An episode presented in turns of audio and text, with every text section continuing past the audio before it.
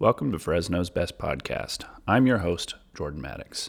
Today we have on the show Dr. Andrew Fiala, professor of ethics and philosophy at Fresno State.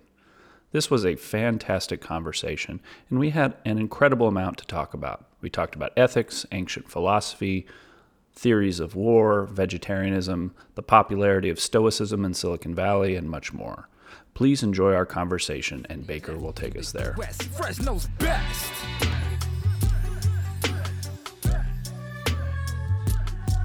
Fresno's best.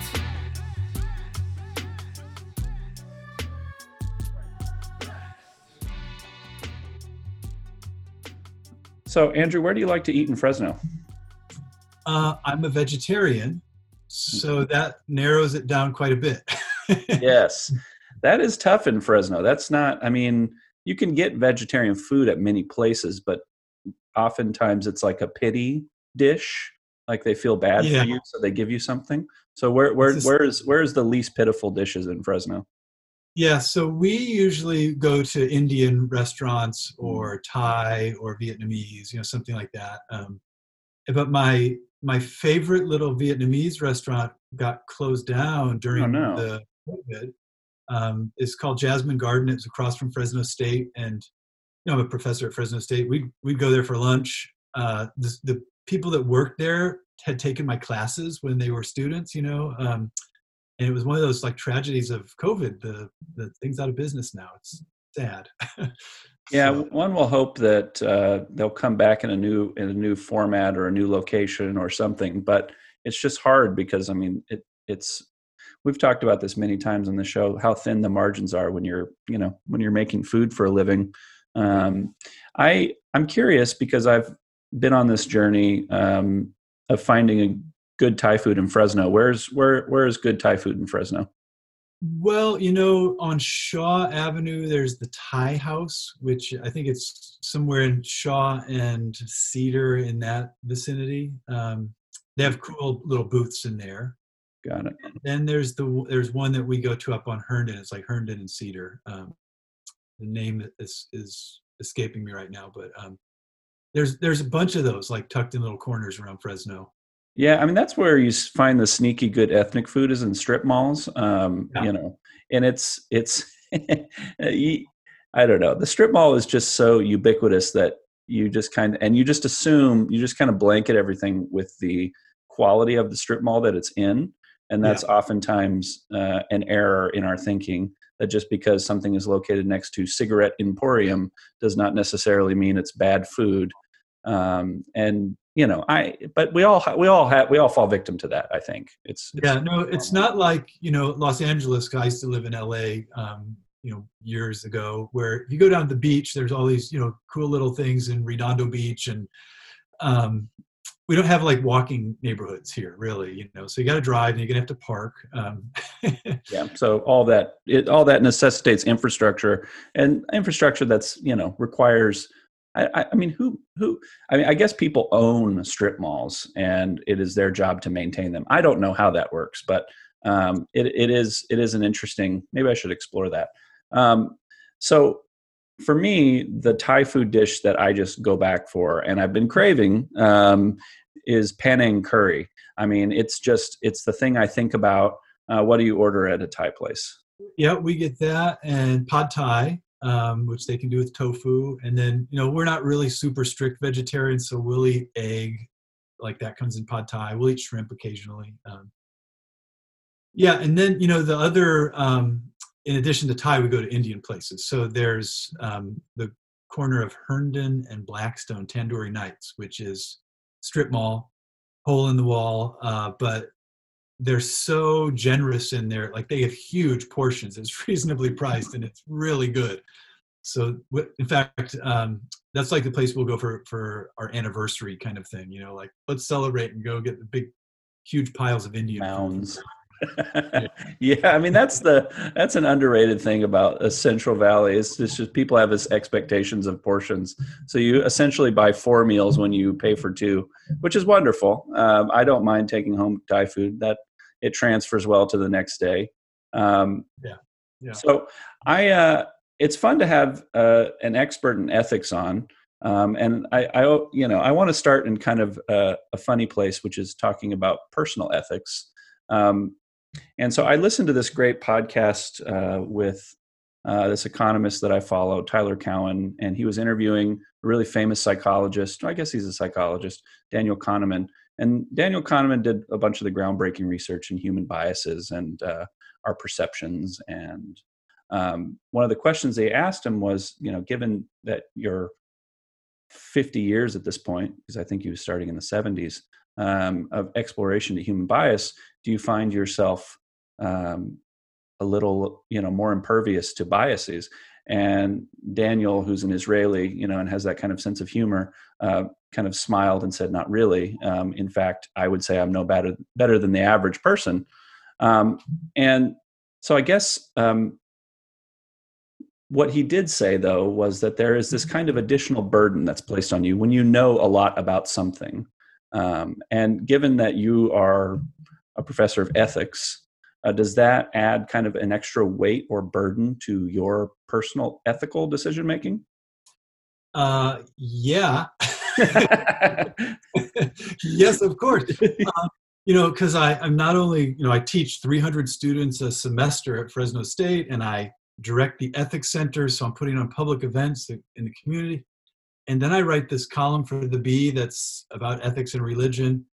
Um, I kind of have to watch my behavior. You know, like right. I'm I'm, uh, I'm aware of my persona in a sense. Um, it, am I more ethical than anyone else? No, I'm just a normal person. You know, um, I have my faults like everyone else has. Like Socrates had faults. You know, like Plato had faults, but um, there is a kind of sense of responsibility I have as a, a public figure. You know, I'm not the mayor or something. I'm not the sheriff, but um, a lot of people look for hypocrisy. You know, like if you if you're supposed to be an ethics person and then you're unethical, that seems to be that seems to be a problem. So I do my best, but I'm not I'm not perfect at it. Um, right. And uh, there, you know, I teach this often. I do some some seminars and training on professional ethics and this is true in all professions. Like doctors have special responsibilities because they represent the profession.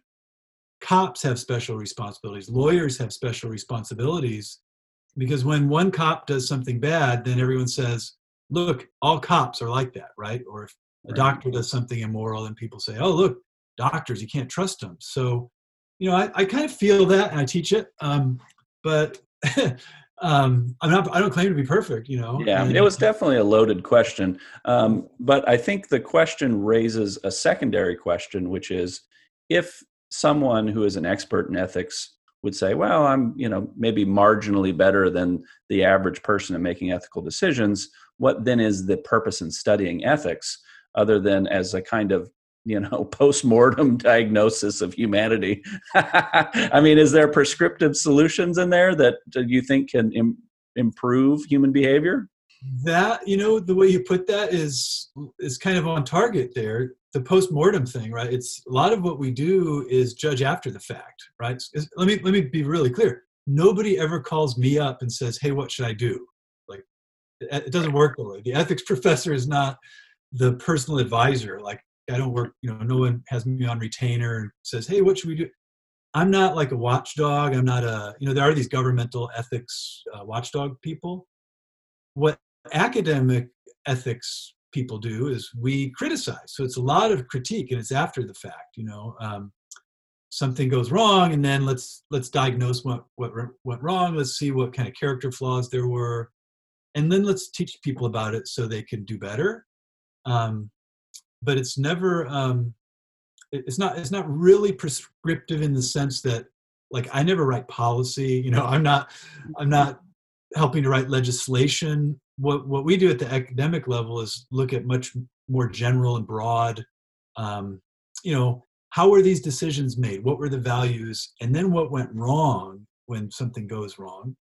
What the, how did people get led astray? So there's a lot of um, after the fact judgment which some people will say, well, that's easy. You know, it's easy to be a critic, much harder to be an agent. You know, so um, I realize that, and part, and you know, I teach mostly undergraduate students, and the hope is when we look at the way things go wrong, then maybe we learn and do better in the future. But um, you know, it, it's an ongoing process, and um, the only way you learn to be a better person is to make some mistakes too. You know, um, right, right. Then that's the best teacher, and it's it's interesting because I feel like some people think, uh, you know, ethicists are kind of like compliance officers at a corporation where they're kind of legislating rules so there's no lawsuits. Um, but that's that's a that's a different profession in many ways. So how do you distinguish from what you do versus someone that works in compliance? Yeah that's the human resources you know that's the management kind of um, and i know some of those people and they they need those people right need, that that has to happen and the the training like they do a lot of, you know ongoing training um, for folks in businesses and in professions um, what I do when I'm teaching ethics and writing about this stuff is um, I'm you know I'm I'm at really thirty thousand foot level. Like what what kind of theories are being employed? Um, what are the systems in place? How do we change those systems? Is it even possible to change those systems? What don't we know? Um, how do the facts connect to the values? You know, those are the kind of philosophy questions. And you know, I mean, like great example. Um, if you don't mind a little story, I've, I've been yeah, teaching please. Plato. So Plato and Socrates, you know, these ancient Greeks, there was some really bad stuff that happened in Athens. So there was this bad general named Alcibiades. He betrayed the city and he went over to the Spartans, like he betrayed Athens. And he was a student of Socrates. And people blamed Socrates for what Alcibiades did, betraying the Athenians. And Socrates and Plato are like, well, you know, it's not our fault. you know, we're teaching people about big theories, and we can't really. We're not. We're not controlling people's lives. You know, and it's not like you said. It's not a matter of compliance. Philosophy doesn't doesn't do that. Yeah. It's much more open ended. You know, um, and sometimes there's more questions than there are answers too. And then someone comes along like Alcibiades betraying the city, and Plato and Socrates were not happy with that, but what are they going to do? You know, it's they're just uh, they're just teachers. They're not parents. They're not priests, um, nor lawyers or sheriffs. You know, so I don't know if that that helps explain a little bit. It reminds me of that. Um, I'm forgetting the Greek playwright that wrote uh, Clouds. Who is that? Aristophanes. Yeah, it's kind of the message there a little bit with the father going to Socrates and teach me how to get out of debt. Um, if you haven't read Clouds, there's this great um, translation that I read of it recently uh, that kind of made it really crude and crass uh, to try and you know get get get you to see how it would have been received uh, by Greek theater watchers. Um, but I think that's similar to uh, the kind of error that people make when they walk into therapy and go, mm. "Tell me what to do." you know i've got this big life decision coming up and you know i don't want to have any autonomy over my choice why don't you tell me what to do and then i'll disagree with you and know what i really wanted to do i mean i feel like people that's the way people approach uh, therapy and many of the things in life but i think you know to do ethics well or to do you know to really engage in therapy it's more about trying to take a step back uh, look at things from 10000 feet and say okay what are the different currents going on in my life that are affecting how I make my decisions. Yeah, no, and it's like um, that therapy thing. That, that, that analogy is a really useful one. Um, it's also like with priests and confessional. I mean, we, there's a lot of people we go to for advice, and they can give us advice, but it's up to us to take the advice, right? I mean, like you say, you just want to go in and get your own uh, assumptions reconfirmed or sometimes you just want to be absolved of your guilt you know the someone says well okay we understand. It's too bad you did that and then you go home and do it again you know? Um, right right. and the the therapist the teacher the priest you know the best friend who helps and holds your hand during a crisis um, you know we do our best to give good advice but ultimately like we're really not responsible for what the other person does you know? Um, like it or not we're all we're all agents on our own in the world you know? Yeah it's an interesting it's an interesting problem and it, i think it comes from a sense of insecurity too um, about you know what we're doing in this world and what what we're trying to achieve. I i do want to make a transition though to talking about uh, pacifism which is something i've had uh, you know chance to think about both marrying a Mennonite, uh, but also um, yeah, going going to a seminary uh, where there's quite a few of those folks teaching. Um, and and one thing that always bothered me um, when we talk about pacifism is, you know, I I, I just remember um, one of the first professors that I heard kind of lecture on this topic. Uh, she's a really good, uh, good theologian. Her name's Erin Dufault-Hunter, and she teaches uh, at Fuller Seminary where I went. Um, and I, I, I just had this moment or this flash when I was in the classroom, like sitting in the first world, um, where most people in the room had never encountered a um, a situation where violence was an actual choice.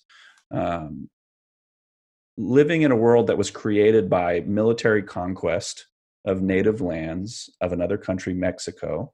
And if you want to go even deeper, um, you know, on our flag in California, and I gripe about this in my other podcast, The History of California. Um, yeah, our our state flag is basically a flag that was raised by insurrectionists, you know, that were taking over a sovereign state and holding people hostage. You know, given all of that, how can anyone in the first world call themselves a pacifist? And I and that was the question that I raised because I don't know. I don't I don't know. I mean, can you be a pacifist if you've never had to make the choice? Can you just have like, oh, if if this were to happen to me at some point, if I was walking down the street and someone shoved me or pulled a knife on me and I had the opportunity to strike them or do something, um, and I made that choice, then I might become a pacifist. But before that, am I am I can I call myself a pacifist at that point? Yeah, no, these these are great questions. Um, we need like two years to answer them. You know. yeah, yeah. No, I understand. I understand. Just just a, a, a broad uh, yeah. kind of uh, stroke across this. No, it's you know um, the the one thing I, I will uh, say is there's a difference between a personal commitment to nonviolence and a critique of war. So, one of the questions is what kind of pacifist are you? Is it about personal nonviolence? I mean, all the way at the level of being a vegetarian, you know, mm-hmm. training your dog nonviolently. I have a friend who's a, a nonviolent dog trainer, you know, like that can that can happen. Or mm-hmm. is pacifism really just about war? Um, and all kinds of levels in between. It seems to me, with regard to your first point about where we sit as you know people who now inherit the results of war, that one of the things we can see is that war often was unjust. So, like your example of California and the conquering of California, uh, most people in retrospect, here we are again, like the post-mortem diagnosis, in retrospect, we'd say that that this stuff was probably unjust. Um, again, how can we judge? I mean, there's all kinds of cultural and historical problems. What can we say about contemporary systems of violence and war? And then we look at like, you know, I mean, the Iraq War, the invasion of Afghanistan, other, you know, American um, war making, and mostly it doesn't live up to the standards of the just war theory so even the, the defenders of just war will say, well, these really weren't just wars. Um, further point about this is that there are systems in place, like, you know, half the tax dollars we pay goes to support the defense industries one way or another through, you know, bill, I mean, it's, it's the active duty military, it's paying for veterans care. I mean, you know, a lot of the, our system is built on military institutions, the so-called military industrial complex, right?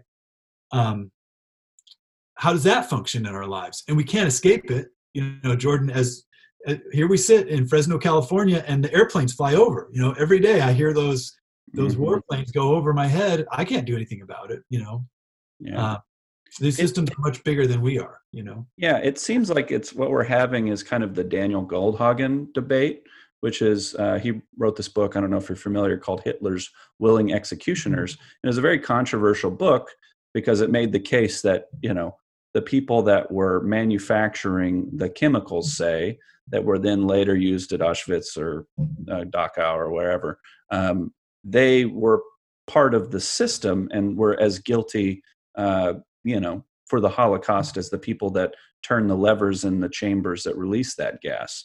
and so then but then that raises the obvious ethical question is how far do you have to abstract yourself before you become innocent of what's going on in the world and that i mean that doesn't seem like a you know an easy equation to solve or one that anyone would ever agree upon. You know this is the threshold for when you become innocent.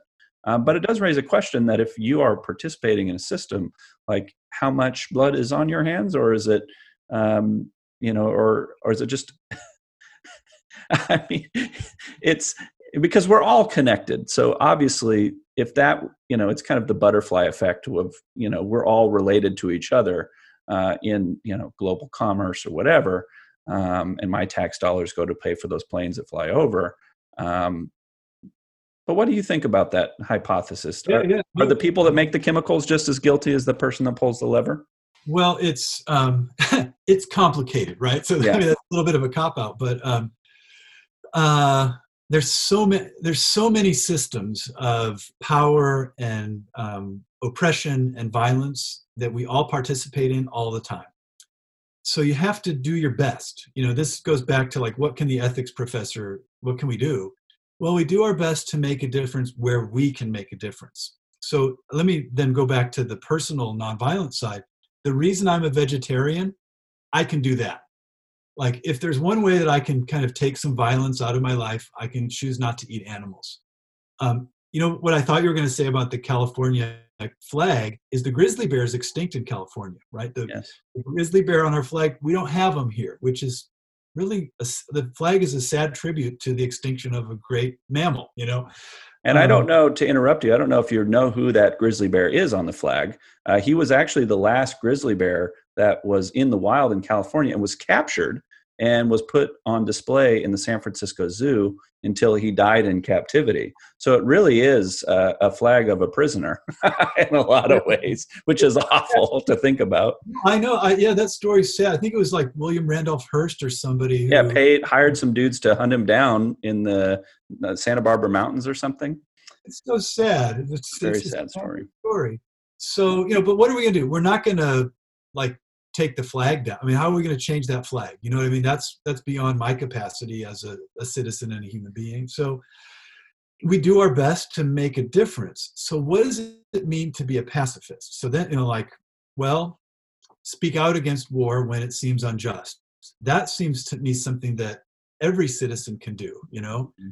Some of the people, like, you know, you mentioned the Mennonites and Quakers and others, some become declared conscientious refusers right? They you know they refuse to sign up for the selective service and some go so far as to stop paying their taxes which will get you in trouble. You know the, the, irs will get you. So there's a lot of difficulties there um, and you know what i do is just you know i'm i'm a writer and a teacher so i talk about it and write about it.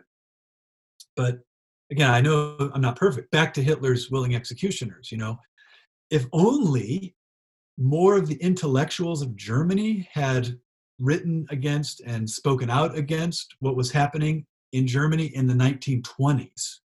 I'm talking before 1933, right? Yeah, beer uh, Putsch uh, and all that stuff. Yeah. yeah. I mean, this, you know, and this has been then where we are in terms of American history in the last four years or the last 30 years i don't know how you know how deep you want to go into this but um you know we when we see something that's wrong and immoral we need to call it out you know and call it out in public. Carefully thoughtfully you know um and if if if you're going to be a, committed to anything whether it's nonviolence or something else that's kind of what you have to do. Yeah. So well, you know, I mean, go ahead. I was just going to say that you know that stuff does work. I mean, if, if you think about a topic like gay marriage in the 1990s versus where we are now, you know, 2021. Yeah. I mean, it's it's such a dramatic change in policy or whatever, or or vegetarians for that matter. You probably were would have been a microscope. You and the Seventh Day Adventists would be a microscopic minority. Um, but now, you know, uh, I feel like every third person I know is a vegetarian, or maybe that's just my circles that I run in. I don't know. Um, but uh, you know, I, I do think those things happen, and you know, I mean, you look at like the work of Peter Singer or somebody uh, writing about those issues, and it, it can change people. I mean, I know, you know, I was sadly, I'm I'm one of those lapsed vegetarians. I was a, a lapsed vegan, um, Mhm. and I, you know, I read one of those books, those books that destroy your psyche and destroy your sleep. Honestly, the sleep is the worst part. You know, you think about all the, you know, your personal farm. You know, like I had this theory for a long time. Um, you know, regardless of my metaphysical beliefs, you know, I had this theory that, um, you know, I would purgatory was like, uh, you know, having a reparative relationship with each of the animals that I ate. And I had this whole like universe that I created in college when I became a, a vegan. Um, I don't even know where I'm going. All that to say is, I do think that the written word does have an effect on people, especially you know. But part of the problem is, is that our society isn't really. I mean, it is a literate society. I mean, there is a subset uh, that looks to books like that for you know ethical positions or beliefs or whatever, but most don't. Yeah, you know, it's this is um I mean a big this is a big problem about education in general. It's a trickle down process. You know, you I mean I have a I teach a class currently with 300 students online in this Zoom environment. hmm Some of them are just phoning it in. I know, I mean literally zooming it in, right? They're just um they're going through the motions. That happens every semester whether I'm in on Zoom or face to face. But some of those students, we read Peter Singer. Some of those students read Peter Singer and it changes their way of thinking. Hmm Is it one? Is it 30? I mean, I don't know what the number is, but all you can do is keep doing it, you know? Yeah. Just like, um, you know, my newspaper column, uh, you know, most people, by the way, no longer subscribe to the newspaper. So the audience is shrinking. But a few people read it. And every so often I'll get a, a email or someone and they'll be like, what you said on Sunday made me rethink something. I'm like, okay, good. One out of, you know, every month, once a month, I don't, that's even more than it happens, but somebody changes their mind from something that you write. That's so cool. You know, you made a difference in someone's life. Um, And the, the kid that reads Peter Singer in your class might go home uh, for Thanksgiving that first holiday and bring home a Tofurky. And at first, their parents might be, "What in God's name happened to you at that university we're paying for?" But then, you know, they might make a really good yam that doesn't have any animal products, and then their family's like, "Well, I, that's that's great." And then maybe their mom starts to think about it, like, "What book did you read?" Or what, what book did you read in that class? so things happen um, and I, I i do see it as you know peer-to-peer influence you know and you only have to really reach one person in a group for that person to then be affecting the whole group um, so i do think there you know i i think we started this whole conversation about pacifism as in kind of a uh, a, a dark place but I, I do think there is hope um, because one person doing something the right way or making the right ethical decision um, that can't be understated in importance i don't think. So um, i want to transition now to one of my favorite segments which is called overrated versus underrated where i ask you uh, or give you a series of topics and ask you whether they're overrated or underrated these are both people and topics um, some of them more controversial than others uh, so the first one that we'll start with uh, reinhold niebuhr overrated or underrated okay, I think overrated. okay why? Do I get to explain? yeah yeah yeah why you know there i mean there well he comes up in certain contexts uh, usually often a certain political or theological context um, and i think maybe he gets more credit in those contexts than the influence he actually has in the larger world Okay. that, that makes sense And who was he? Why why does he have so much uh, sway or clout amongst you know? I, I mean, it's political domain and also theological domain. Yeah, well, if I'm not mistaken, he's he sort in terms of the pacifism and just war conversation, he's a defender of a just war kind of framework, um, and I think some of the conservative, using this term loosely, conservative theologians and defenders of just war, for example, will look at him as providing a kind of realist approach to thinking about um, man in the world or whatever that phrase is. Um, Mhm. realism is important. Um, can't be it can't be dis, easily dismissed, but most people are not, you know, immersed in that um, framework in terms of polit- political philosophy and ethics. Yeah, I mean, you know, obviously, you and I are not sitting in the situation room uh, making decisions about whether to drone strike someone. Um, so that's not our our domain. Um, but I think, regardless, um, I, I I don't think that being in the situation room uh, kind of makes you above the ethical consequences or implications of your actions. So be, having power doesn't make you suddenly kind of above, you know, the kind of the the Dark Knight Batman moment where you know the the one guy that's appointed above the Republic to break all the rules and save save the Republic from itself. You know that kind of uh, re- I, I don't know if you'd call that realism, but that kind of like we just have to do what we got to do in order to preserve civilization mentality. I, I, I feel like that that's used fast and loose, and it doesn't really have much ethical grounding to it. Yeah, well, when I when I talk about realism with students, I'll bracket it and put it outside of ethics. It's a different story. Now it's about strategy. It's about um, power. It's about um, uh, crisis resolution. I mean, how, there's a variety of ways you can talk about this and maybe it's necessary. I mean maybe that you have to you have to have that somewhere. You know at some point there are necessary things. You know we need right. food we need air we need water. But ethics ethical judgment is different than that. Um, and i think you know now we're going theological but you know my interpretation of jesus is you know uh, there's something other. You know there's something else besides just pure necessity and life itself yeah, well, it'd be interesting to walk walk around the woods with uh, you know uh, Saint Francis on one side and then Reinhold Niebuhr on the other, and you're starving to death, and there's a deer and there's a rock, you know, and just having the conversation with the three of you might be an interesting conversation.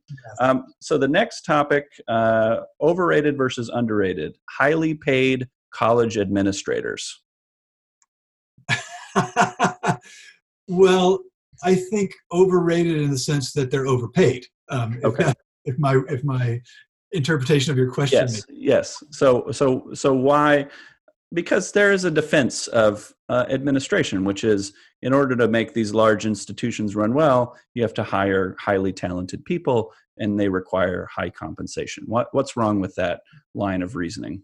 Yeah, no, that I mean that's you know that makes sense, and and frankly, education is underfunded in a number of ways, right? Com- connecting to our previous conversation about defense budgets, right? right? It'd be better if we built more universities than more bombers, in my opinion. But um, what happens, I think, sometimes is that there's a sort of self justification of administration where since they exist, then they find things to do. And when they find things to do, it makes more work for the rest of us because now we have to write reports for them that they don't read. I'm, you know, I'm exaggerating. A little. Yes, of course. Yes, of course. Um, I don't know. Uh, on the other hand, the one thing I think that is different uh, in universities now, in comparison to when I went to college in the 80s, is we have a lot more support for students, counselors, advisors. Um, they can get in and see deans, and you know, I mean, like, I didn't. We, I never had an advisor when I was an undergraduate. You know, just sign up for classes and wish for the best kind of thing at UCLA. Um, so the administration has come with a proliferation of support staff, which is really great for students. Um, does it teach them anything?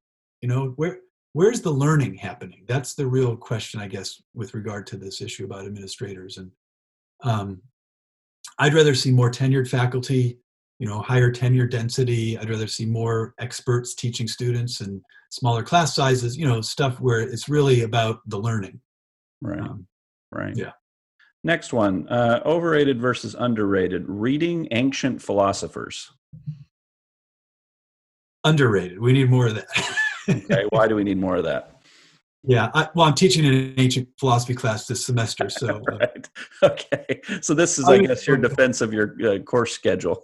yeah, exactly. Um, you know, here's the thing. Uh, it depends what we mean by reading, right? So, um, is it just for purely historical antiquarian interest?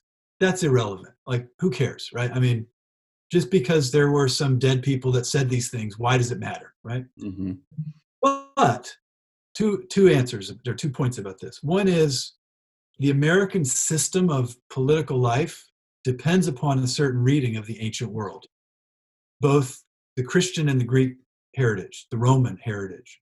The founding fathers designed this country based on some models that they took from the ancient Greeks. They read Greek philosophy, they read Roman philosophy, they read Christian philosophy. Um, so we learn a lot about our own country by looking at those ancient texts. But more important point, which is that those guys lived interesting lives that we can learn from. You know, when we study um, Socrates or Diogenes the Cynic or you know some Stoic philosopher, we can actually learn ways to live that are useful even today, despite all of our technology and all the changes. Um, they provide good models for living well. Yeah, the only counterpoint that I would raise to you, which is that I hate reading Aristotle. He is he is so boring, and I prefer to read philosophers who have read Aristotle and then make him interesting for me. Like um, Edith Hall, who's I don't think a philosopher but a classicist, uh, wrote this great book called Aristotle's Way, where she made the case for Aristotle's relevance to the modern world. And I was like, this is the way I want to process Aristotle. So I don't want to go read his ethics. Like as much as they are important they're boring as hell and i just i can't i i mean if you want a good if if ambien is not doing it for you anymore um, and you want to go to sleep at night just grab grab his ethics before you go to bed. It'll put you right out. And so i you know i i agree but i also think you know it's I think college is probably the best time to do it. So, reading it in a community of people, uh, trying to read some of these Greek philosophers on your own can be really challenging. And I, I don't want to turn people off to it. So, I, I, I for me, it's a little bit like I want people to read it uh, maybe one step removed if you will. And that's similar to saying, you know, someone saying, yeah, I want to learn about history, so I'm just going to go read a bunch of primary sources. It's like, oh God, don't do that. You know, like you, you're never going to read history again because it's not going to make any sense. It's all going to be fragmentary. So, yeah, know. no, I totally agree with you on that. And in fact, um, the word, I mean, worse than Aristotle is Kant or Hegel or these oh, you know, God. Germans. Um, I've kind of changed my teaching approach on this. I I want students to encounter the primary sources, but I want them to learn the ideas. Mm-hmm. And this is the era of Google and hyperlinks. So, however they learn the ideas, that's the main thing. Yeah. And if that means they have to look at, you know, the Wikipedia page or, I mean, some Wikipedia is useful, but better Stanford Encyclopedia of Philosophy or whatever. If they need to read about Aristotle, that's fine as long as they learn it. Yeah. One thing I'll suggest if you're if you're interested I'm encouraging my students to look at, um, I don't know if you can see it on my camera here. No, it doesn't show I cannot. It. It's called The Lives of Eminent Philosophers by Diogenes Laertius. He, was, he wrote this in the second century um, CE. So he's like 500 years after Aristotle and Plato. And he tells all these really cool stories about these guys. Like Socrates had two wives. He tells the story about why Socrates got a second wife. Like interesting stuff about their lives may or may not be true. yeah. Well, it's a little bit like, you know, when you're teaching ancient Rome, you give them Suetonius and they read about the Caesars. And a lot of that is, you know, uh, New York Post style, uh, you know, facts are fast and loose, but it gets them interested. And it also um, kind of gives a gives a description of the ancient world at least in terms of how they talked about things thought about things how lewd and crass they were you know all these different things you learn about the roman world even if you know uh, what caligula didn't even you know kill everyone at the dinner party. If that didn't actually happen that's okay. You're still learning something about you know the ancient roman world. But let's go on yeah and it's like go ahead. Okay, oh go i'm sorry. Go ahead. Go ahead jordan. I'll, I'll wait for you. Okay uh, this next one, you know, we just talked about ancient philosophers, and this is going to be a total left turn. Uh, me and Ed's Pizza, overrated or underrated? Uh, I'm not a fan. I don't really like it. so it's it's overrated. Uh, is it rated? I don't know. Do people like it?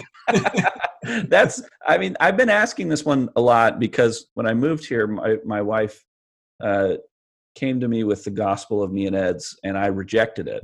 You know, I said no.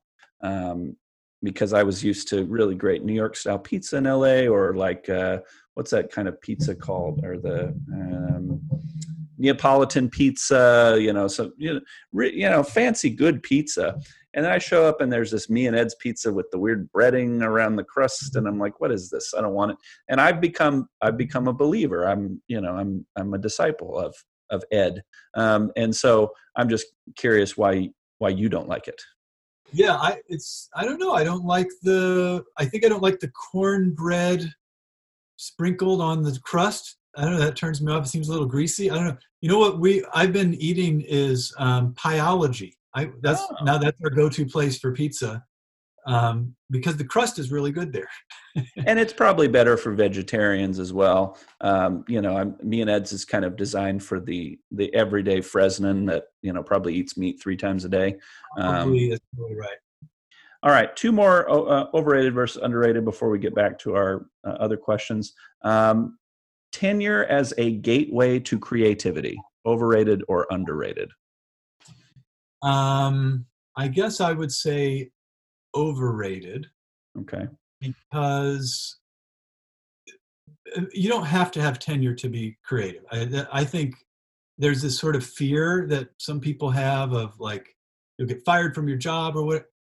Universities don't work that way, as at least state universities don't work that way. You're not going to get fired for doing something creative. Um, uh, but there is a kind of freedom that comes from tenure. Um, you're just not worried about looking for a job.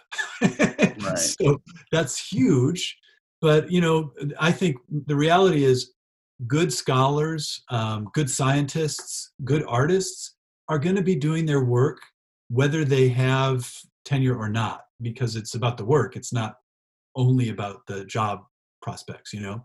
And So- I've seen it happen the other way around, where people get tenure and then just check out because it's like, well, okay, I got tenure now, I don't have to do it, you know. So yeah. So is it is it kind of an illusory incentive that's not really there, even though it's kind of portrayed as such? um, it's it's very it's important in the life in, it's important in your economic life. And let's face it we need job you know people need jobs. Um, uh, especially in the humanities jobs are very hard to find. Philosophy jobs the worst of the humanities like there are none.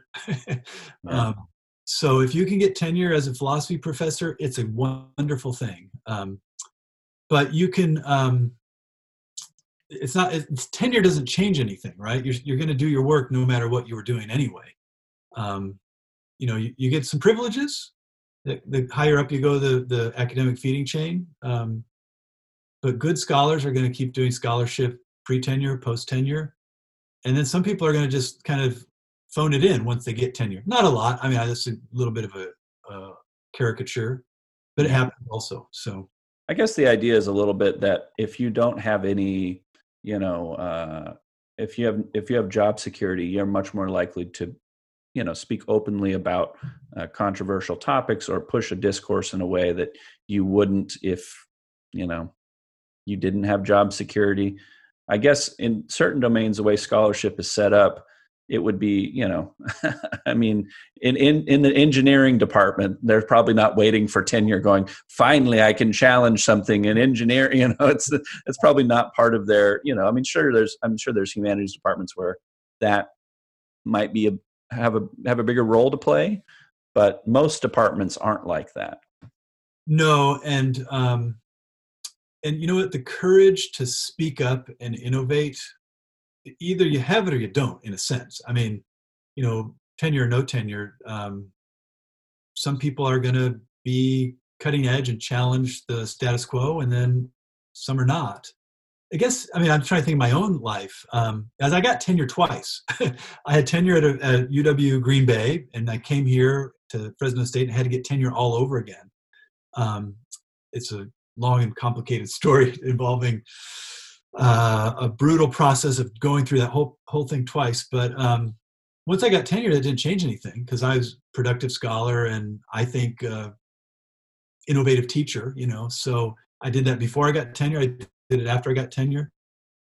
Didn't change anything in my career, I guess. And also, uh, you know what? I mean, okay, personal confession. I had a hell of a time getting a philosophy job and so i actually for a long time didn't believe I would get a job teaching or writing. And I kind of didn't care. Like I was at the point of like, whatever, I'm going to do what I'm going to do. And if I make money, I'm going to make money or not. Um, which is a kind of lesson that comes from failure. You know, like when, when life is hard and you fail a number of times, eventually you just say whatever you're going to do what you're going to do you know yeah I, I do have a question and, and it's it's one that's um you know is recently coming up uh, in thinking about poetry i there was a famous article that came out in the atlantic in the 90s uh, about the state of poetry um, and the problems with having most major poets being academics mm-hmm. um, in that it it creates a kind of a world where your uh, you know the poetry you produce is mattering for tenure but not uh, for the art itself. Um, and it, it raises questions um, you know do do we need more philosophers who are bums? You know do we need more kind of loser jobless philosophers out there? And maybe that's what reddit is. Um, but uh, you know do do you see a problem with kind of the academization of philosophy and poetry and some of these fields? Yes, I do. Um, and it depends what we mean by poetry philosophy, right? So, um, academic philosophy, terribly boring. It doesn't produce, it doesn't change anything. It doesn't change people's lives. Let me be really blunt about my, my own profession. And I've written a lot of boring academic philosophy. that no one reads. I mean, like the readership on philosophy articles, you're lucky if like five people ever read your article. And the, those five people are just people are going to write another boring article that no one else is going to read, you know? Yes, citations. Um, yeah. And so, and I, I have a suspicion that in the arts, uh, that happens also where, um, you know, there's these very obscure poetry journals and, um, but that that part is sort of a, a a necessary feature of back to your question about tenure there needs to be professional standards so when philosophers publish philosophy articles in philosophy journals. It's not for the general audience. It's to prove that you know what you're doing as a scholar and an expert and a professional. So right. the, the article gets published. Now you can certify that i know what i'm talking about because the, the other professionals in the field approved the article. Right. And then there's real philosophy. These are this is the philosophy that's lived in the streets by human beings, you know.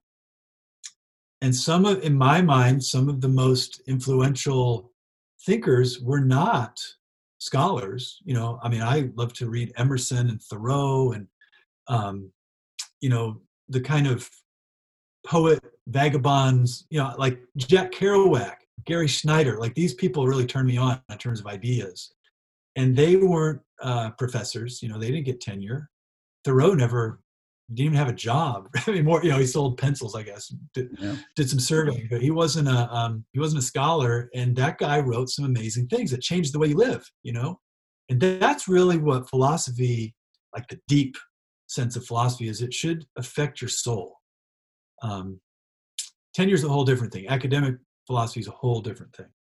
Yeah, I remember, um, you know, every podcast about philosophy always has to have the bar in it somewhere. So I was at a bar in college and I uh, was having a beer with this guy that um, was a bit older than me, uh, just finished an MFA program, and I was I was talking with him and I was like, "What are you What are you going to do next?" And he's like, "Well, uh, you know, I got this job with uh, the city of Los Angeles. I'm gonna I'm gonna work. Uh, I'm gonna be uh, you know, it's this kind of like plumbing job."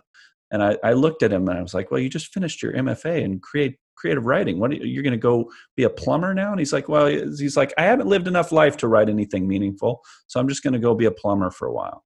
And you know, there's kind of that's kind of like the absurd, absurd anecdote you hear sometimes about you know people that want life experience. They go and find it in order to have something to write about. But you know that that seems like the cart before the horse. It feels like you need to have kind of Philip Levine style, right?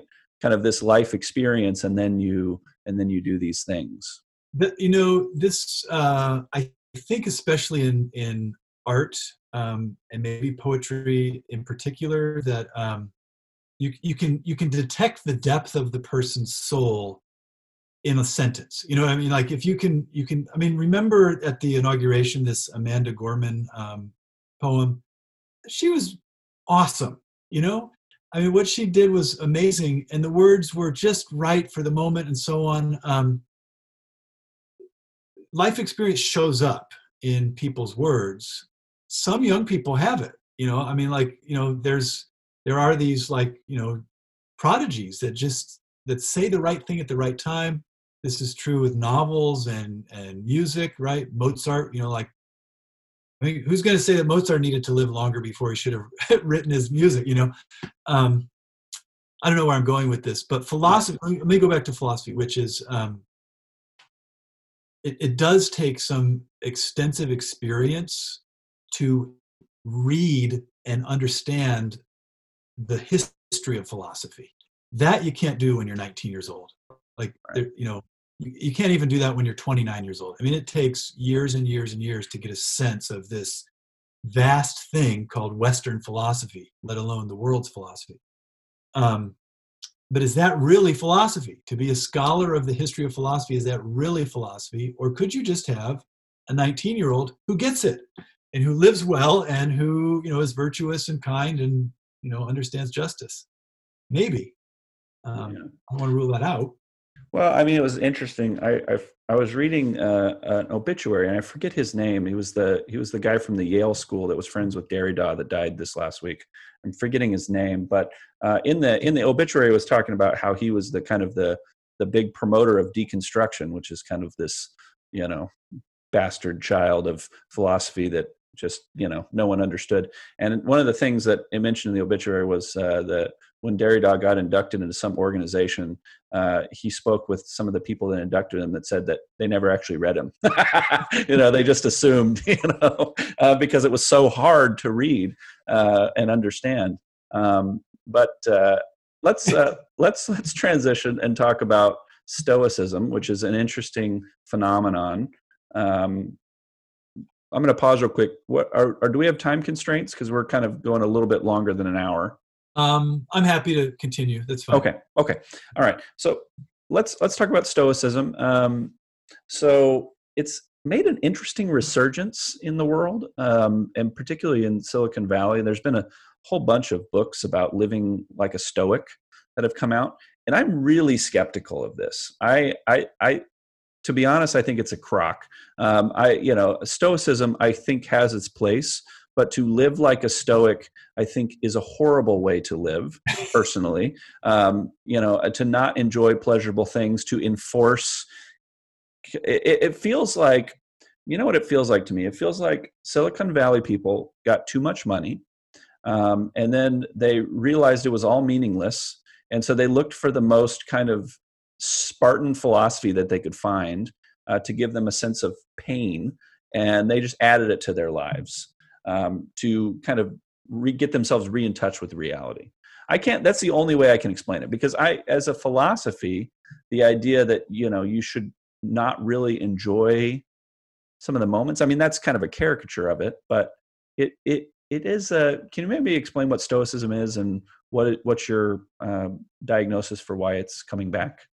Yeah, I, you know what you said. I've also been thinking about that. Um, there's a sense of meaninglessness in our culture, and people are looking for sources of meaning. And, and traditional religion isn't working so well for some of these people.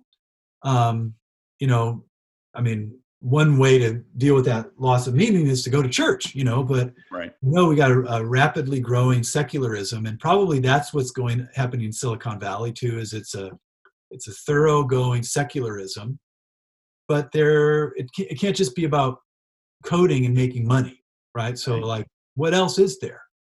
And it may just be a bit of a trend, like a publishing glitch that whoever wrote some of these books about stoicism just caught on. You know, there was there were some other books like popular philosophy. It was like Plato or Prozac was one of the titles I remember from about 25 years ago.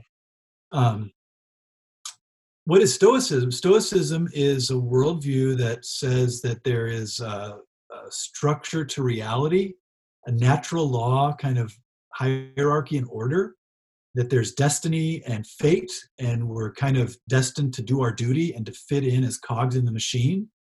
And um, there's a sort of sense of like, if there's freedom, it's just inner freedom. It's not freedom in like free expression. And it makes sense at this point in American history where um, there is this sense of systems of power that are out of control. And, you know, how do we change the world? Well, maybe we just retreat to the inner citadel. That's the phrase that I love about the Stoics retreat to the inner citadel. If you're going to find freedom, it's going to be like internal freedom. But that's a cop out. So now we got Mark Zuckerberg and Facebook and all, you know, all this problem. Um, you can't just retreat. you know, you caused the problem in part, you know. We want you to engage and do something and make better systems, you know. So um, yeah, I think I, that if anything, that's what worries me about Stoicism is it's it's duty based. It's like find your place and do your thing and shut up and don't complain and don't protest. You know, it's it's really antithetical to all the social protest stuff we've seen in the last year. And it feels like they're abstracting, like that the big picture of, of duty and roles. You don't really get that in the literature because I've kind of perused it out of curiosity.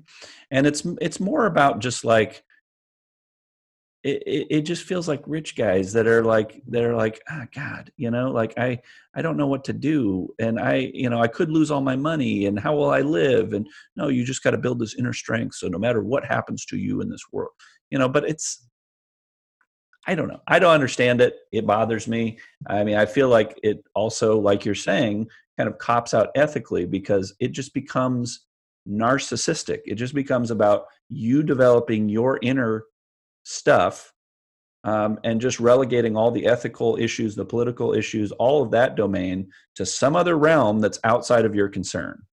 Yeah, uh, yeah. Well, and you know, if you think about um, in the ancient world when Stoicism was huge, very influential, it's under the Roman Empire. It's a philosophy that works for people living under empire um, because it tells you to just find your own inner strength and then you know if you're a slave continue to be a slave. If you're a slave owner continue to be a slave owner. Don't rock the boat. And we need that. I mean sometimes it's a great mood. I you know emerson talks about philosophical moods. Sometimes the stoic mood is really helpful you know when things seem out of control become a stoic. Yeah. But it's it kind of gives up on engagement you know it gives up on um, hope for change really. That's the worry that i have about it.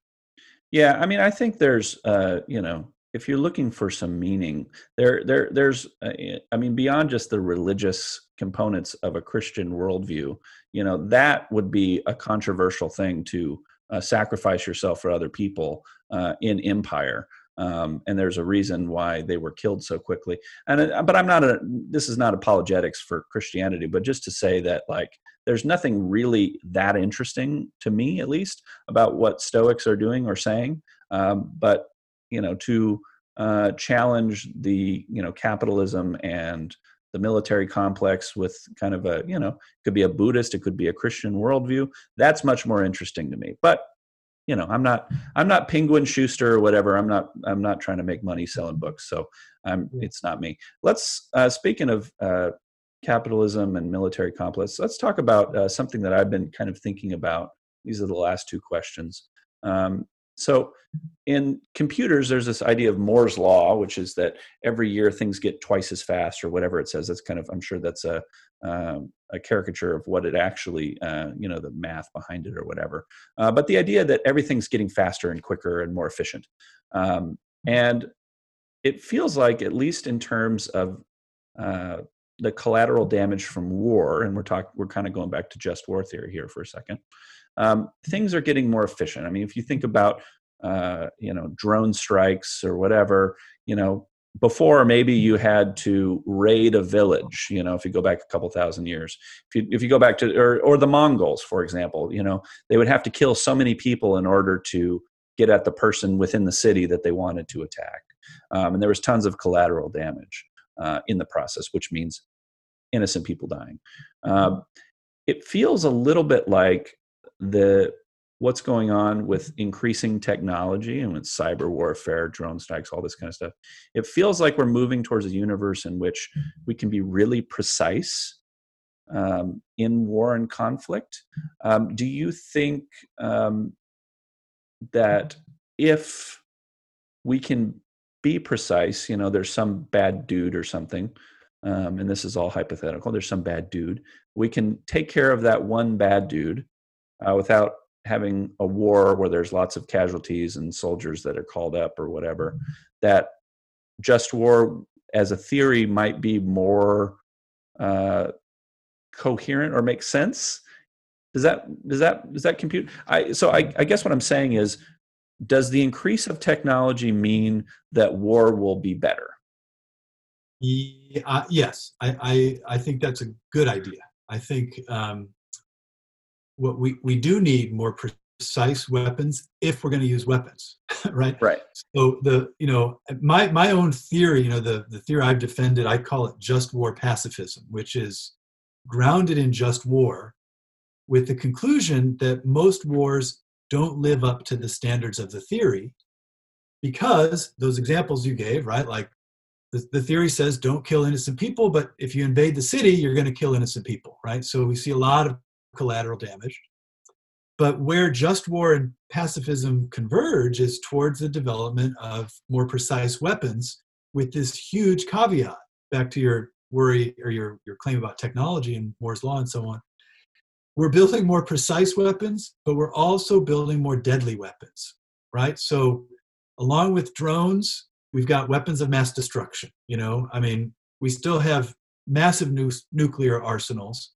Um, and what are we going to do when the robots and AI start taking over? It's inevitable, right? That we're going to not just have a drone pilot in Las Vegas guiding the drone, but that drone pilot's going to be assisted by AI. And these weapons are precise but also deadly. There's a risk of it kind of getting out of control. So I think all of that has to be taken into consideration, but it's certainly better. You know, so here's the issue about, you know, the what's better versus what's um, ideal, right? So incremental change it's certainly better to have more precise weapons, right?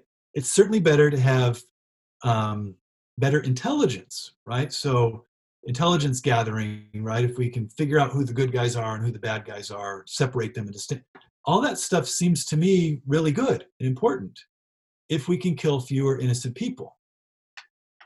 Another issue that I'm worried about can we trust the high level decision makers to use these weapons justly um, you know in the scope of the just war theory?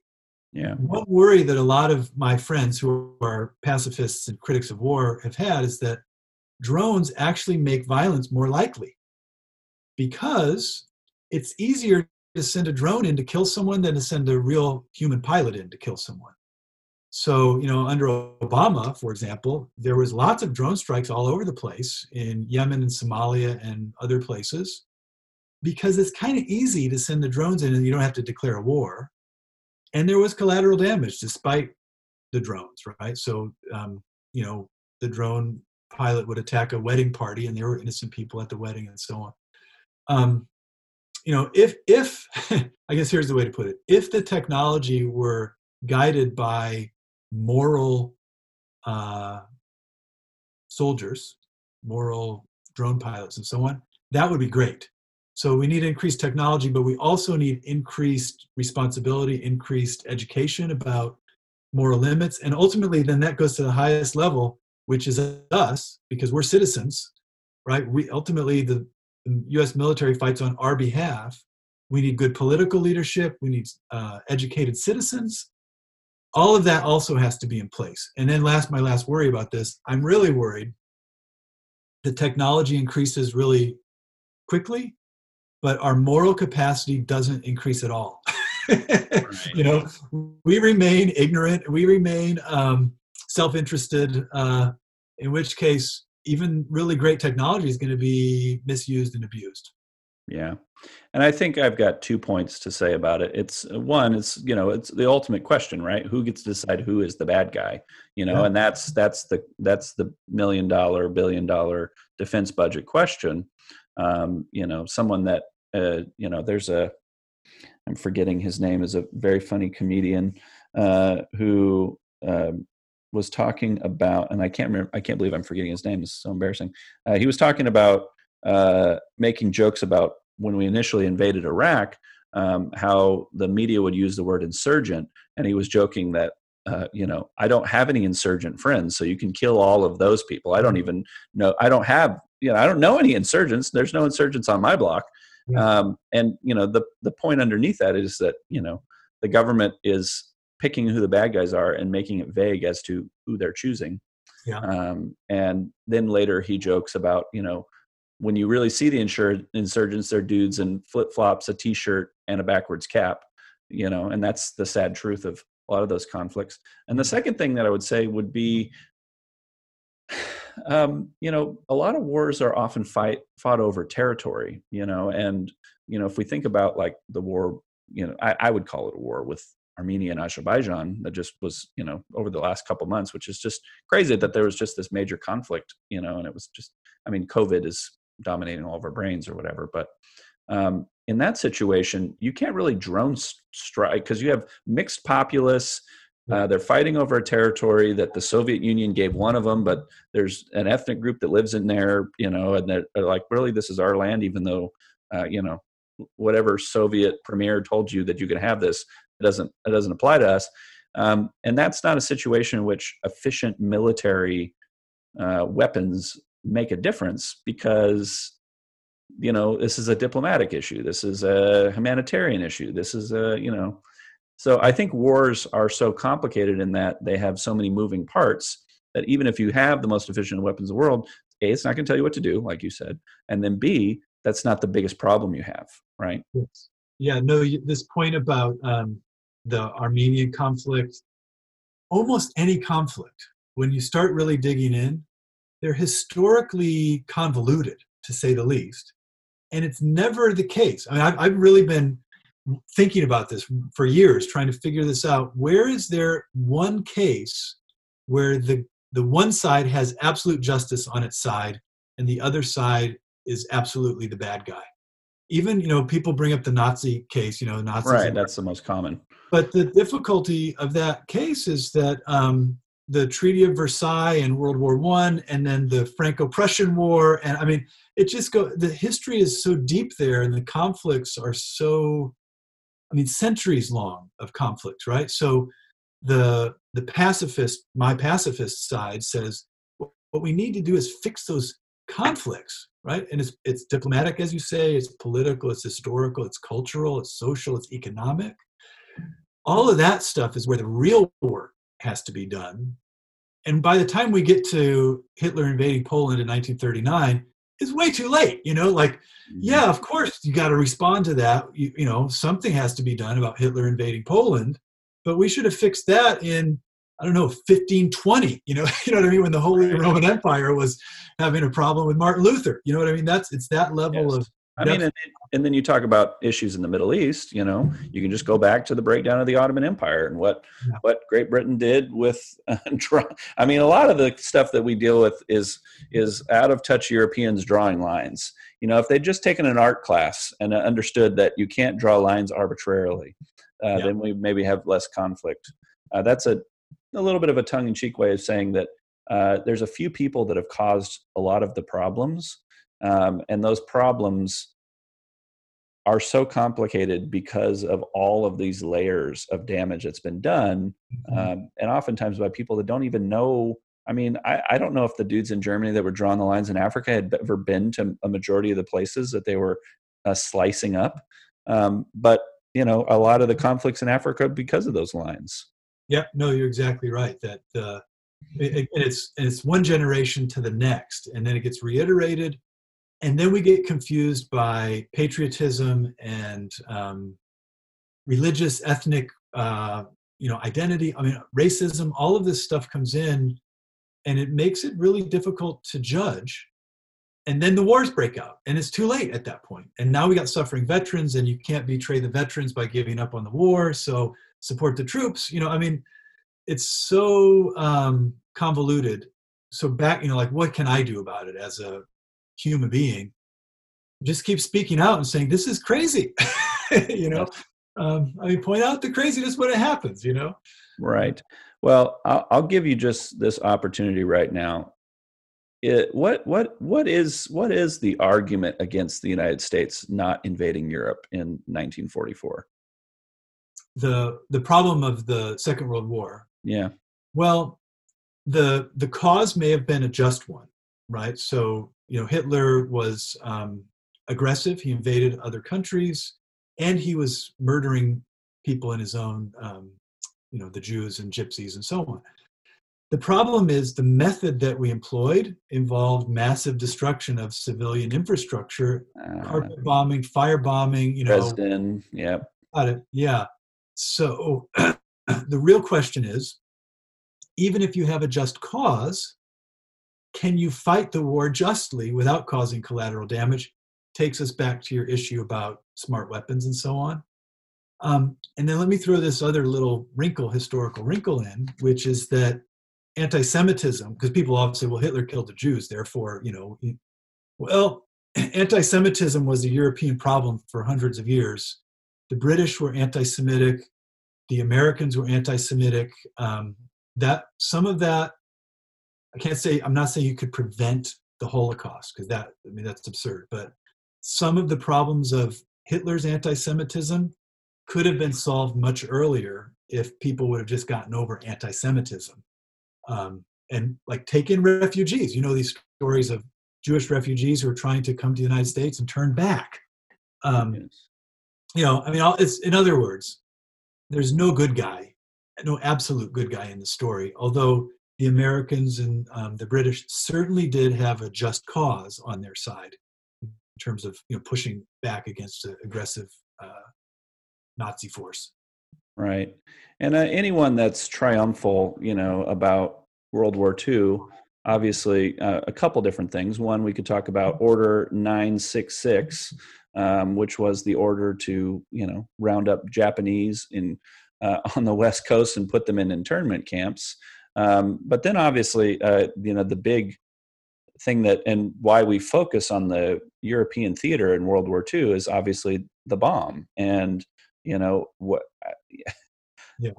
there- I, I, you know, as a public school teacher, um, I, I, I don't know. I mean, we have standards about it. We do, um, but it is, it is an understated war crime that just kind of just, you know, is glossed over. I mean, Yeah, no, I don't know. I mean, you you talk about you know you watch the the two the two famous World War II shows, you know, Band of Brothers and the Pacific, uh, HBO produced. You know, I mean, I don't know. Is the Pacific just a big justification propaganda film for the bomb?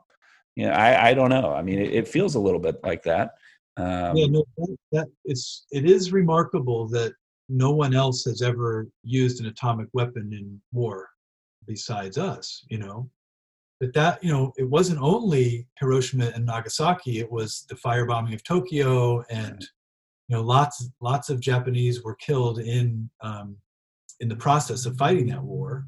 Yeah. Uh, was Japanese were the Japanese bad guys to invade and attack Pearl Harbor? Yes, they were. Right. So just like you know, you don't want to defend Hitler, you don't want to defend the Japanese. They were aggressive, and they Mhm. you know the rape of Nanking and some other Yeah, they, they committed stuff, yeah. Yeah. Yeah. So um, But we and we how we talk about it, we remember the Doolittle, you know, raid as like, you know, we think of Doolittle like this like heroic, like Mighty Mouse guy flying over Japan uh, versus what he was actually doing. And I, you know, I mean, it's this is a whole uh, can of rooms that we could talk about for a long time. Let's let's finish by talking about books. Um, I I like to end there because for me, you know, uh, podcasts are a lot of fun, but they're you know we we we can only go so deep and i think you know the real work of changing your mind uh, happens when you read you know good long books so what are some book recommendations that you have and they can be about ethics or whatever interests you yeah, you well, this I you know. By the way, how cool that you do this. This what a great idea. You know what? Professors like this question. I'm, I'm sure. yes um, uh, there's so many books that I would recommend, but the one, you know, um, one of my favorite authors is Steven Pinker, hmm who has written a couple interesting books connected to my work. So he wrote this book, The Better Angels of Our Nature, and then another book called Enlightenment Now. And Pinker, um, he def- he straight up defends like reason, that reason will make things better, and democracy will make things better, and that we are getting better. So we're fighting wars more justly because of this weapons thing, for example. We're more democratic than we used to be. You know, he, he tells a great um, story with lots and lots of data about um, the dawn of civilization. We're not there yet, but it's coming. yeah and i and pinker is an interesting one because i i simultaneously agree but i you know have a little bit of skepticism because i you know as a student of history two things one things you know can can emerge that you don't expect but two he's right that if you had a time machine and you could pick any period in human history to go to you would always pick the present. You would never actually use that time machine.